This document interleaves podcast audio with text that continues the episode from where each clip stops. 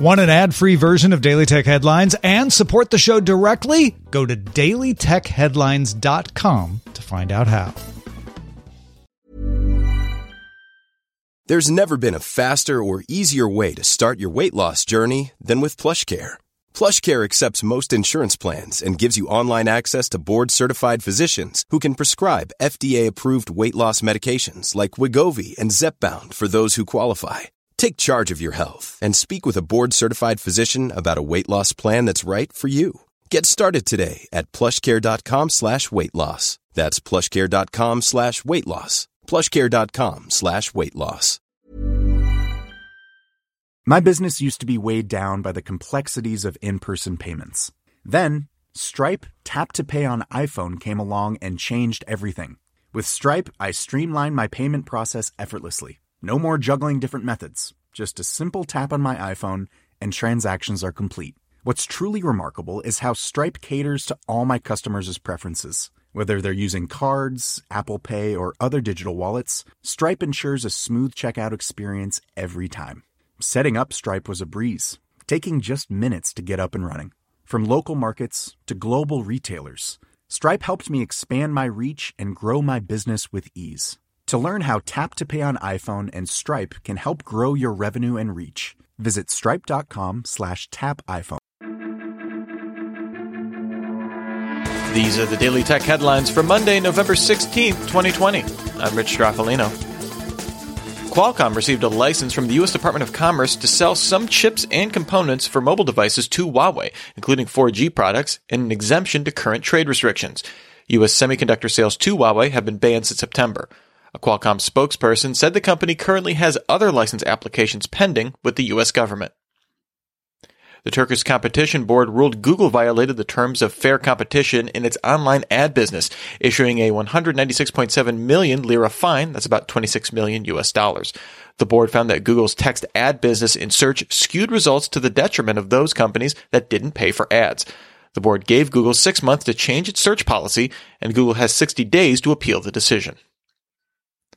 Apple, Google, and LG have joined the industry group NextG Alliance, which is creating a NextG development roadmap that will promote a marketplace for 6G introduction, adoption, and commercialization with North America innovation in mind. The group, which was created by the Alliance for Telecommunications Industry Solutions, also includes AT&T, Verizon, US Cellular, T-Mobile, Charter, the Canadian carriers Bell and Telus, Microsoft, Samsung, Facebook, Cisco, Ericsson, Intel, Nokia, and Qualcomm. Back in August, Google partnered with the Harvard Global Health Institute to launch its COVID-19 public forecast, providing projections on COVID-19 metrics like cases and ventilator availability in U.S. counties and states. Google has now improved these models, extending regional predictions from 14 to 28 days, claiming they should be 50% more accurate. The forecasts now also support customizing initial forecasting models to new problems and datasets, with Google developing an AI-based what-if model to help with decision making around COVID-19 scenarios. Google is also launching COVID-19 public forecasts in Japan and investigating support for other countries. Apple's Gatekeeper security service was first released on Macs in 2012 and performs online checks to verify if an app contains known malware and whether the developer's signing certificate is revoked. Last week, the Online Certificate Status Protocol Service, or OCSP, used by Gatekeeper had an outage, resulting in some Mac users having issues opening apps and prompting some to question what data Apple collects as part of this process. In an updated support document, Apple clarified that Gatekeeper does not collect users' Apple ID or device identity, and that the company has now stopped logging IP addresses associated with the developer ID certificate checks. Apple maintains it has never combined app verification data with device information. On October 30th, a federal court in Pennsylvania issued a preliminary injunction against a U.S. executive order requiring ByteDance's TikTok to either sell or spin off its U.S. business by November 12th. On Thursday, November 12th, the U.S. Department of Commerce delayed enforcement of the order pending further legal developments, which presumably includes an appeal of the injunction. And then Friday, the U.S. Committee on Foreign Investment in the U.S. issued a new deadline for ByteDance to sell off its U.S. TikTok operations by Friday, November 27th. This could only be enforced if the preliminary injunction is overturned by that time. Samsung launched its first line of smart monitors, the M series. The 1080p M5 line comes in either 27 or 32 inches, while the M7 line offers a 32 inch 4K display. Both lines offer HDR10 support, USB C charging at up to 65 watts, Bluetooth 4.2, and built in stereo speakers. The monitors run Tizen, support AirPlay 2 and Android casting, as well as supporting Samsung's DeX for a wireless desktop with a supported phone.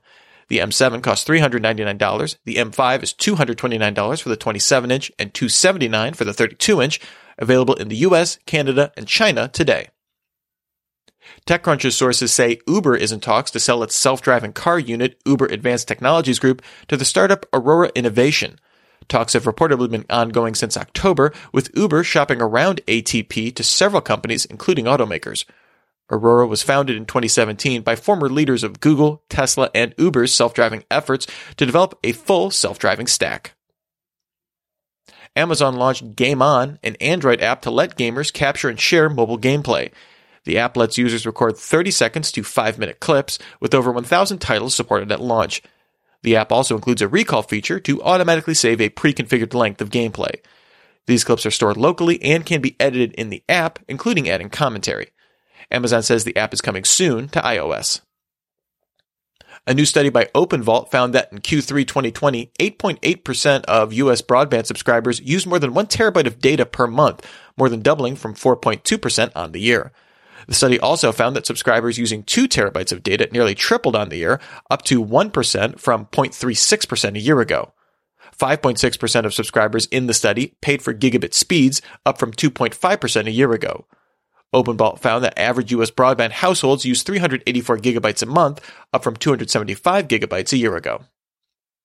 Warner Media announced that HBO Max will be coming to Amazon Fire OS devices on November 17th. Users that subscribe to HBO through Amazon's Prime Video channels will be able to log into HBO Max using their Amazon account. The HBO app on Fire OS devices will automatically be updated to HBO Max. HBO Max remains unavailable on the Roku platform. And finally, Google announced it will no longer support its VR field trip app Expeditions. The dedicated app will be removed from app stores on June 30th, 2021, with existing VR experiences folded into the Google Arts and Culture app. Remember, for more discussion of the tech news of the day, subscribe to Daily Tech News Show at dailytechnewsshow.com. And remember to rate and review Daily Tech headlines wherever you get your podcasts. Thanks for listening. We'll talk to you next time. And from all of us here at Daily Tech Headlines, remember, have a super sparkly day.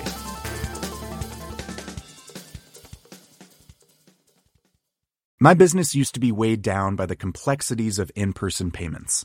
Then, Stripe Tap to Pay on iPhone came along and changed everything. With Stripe, I streamlined my payment process effortlessly. No more juggling different methods. Just a simple tap on my iPhone, and transactions are complete. What's truly remarkable is how Stripe caters to all my customers' preferences. Whether they're using cards, Apple Pay, or other digital wallets, Stripe ensures a smooth checkout experience every time. Setting up Stripe was a breeze, taking just minutes to get up and running. From local markets to global retailers, Stripe helped me expand my reach and grow my business with ease. To learn how Tap to Pay on iPhone and Stripe can help grow your revenue and reach, visit stripe.com slash tap iPhone. When you make decisions for your company, you look for the no-brainers. If you have a lot of mailing to do, stamps.com is the ultimate no-brainer. Use the stamps.com mobile app to mail everything you need to keep your business running with up to 89% off USPS and UPS. Make the same no-brainer decision as over 1 million other businesses with stamps.com. Use code PROGRAM for a special offer. That's stamps.com code PROGRAM.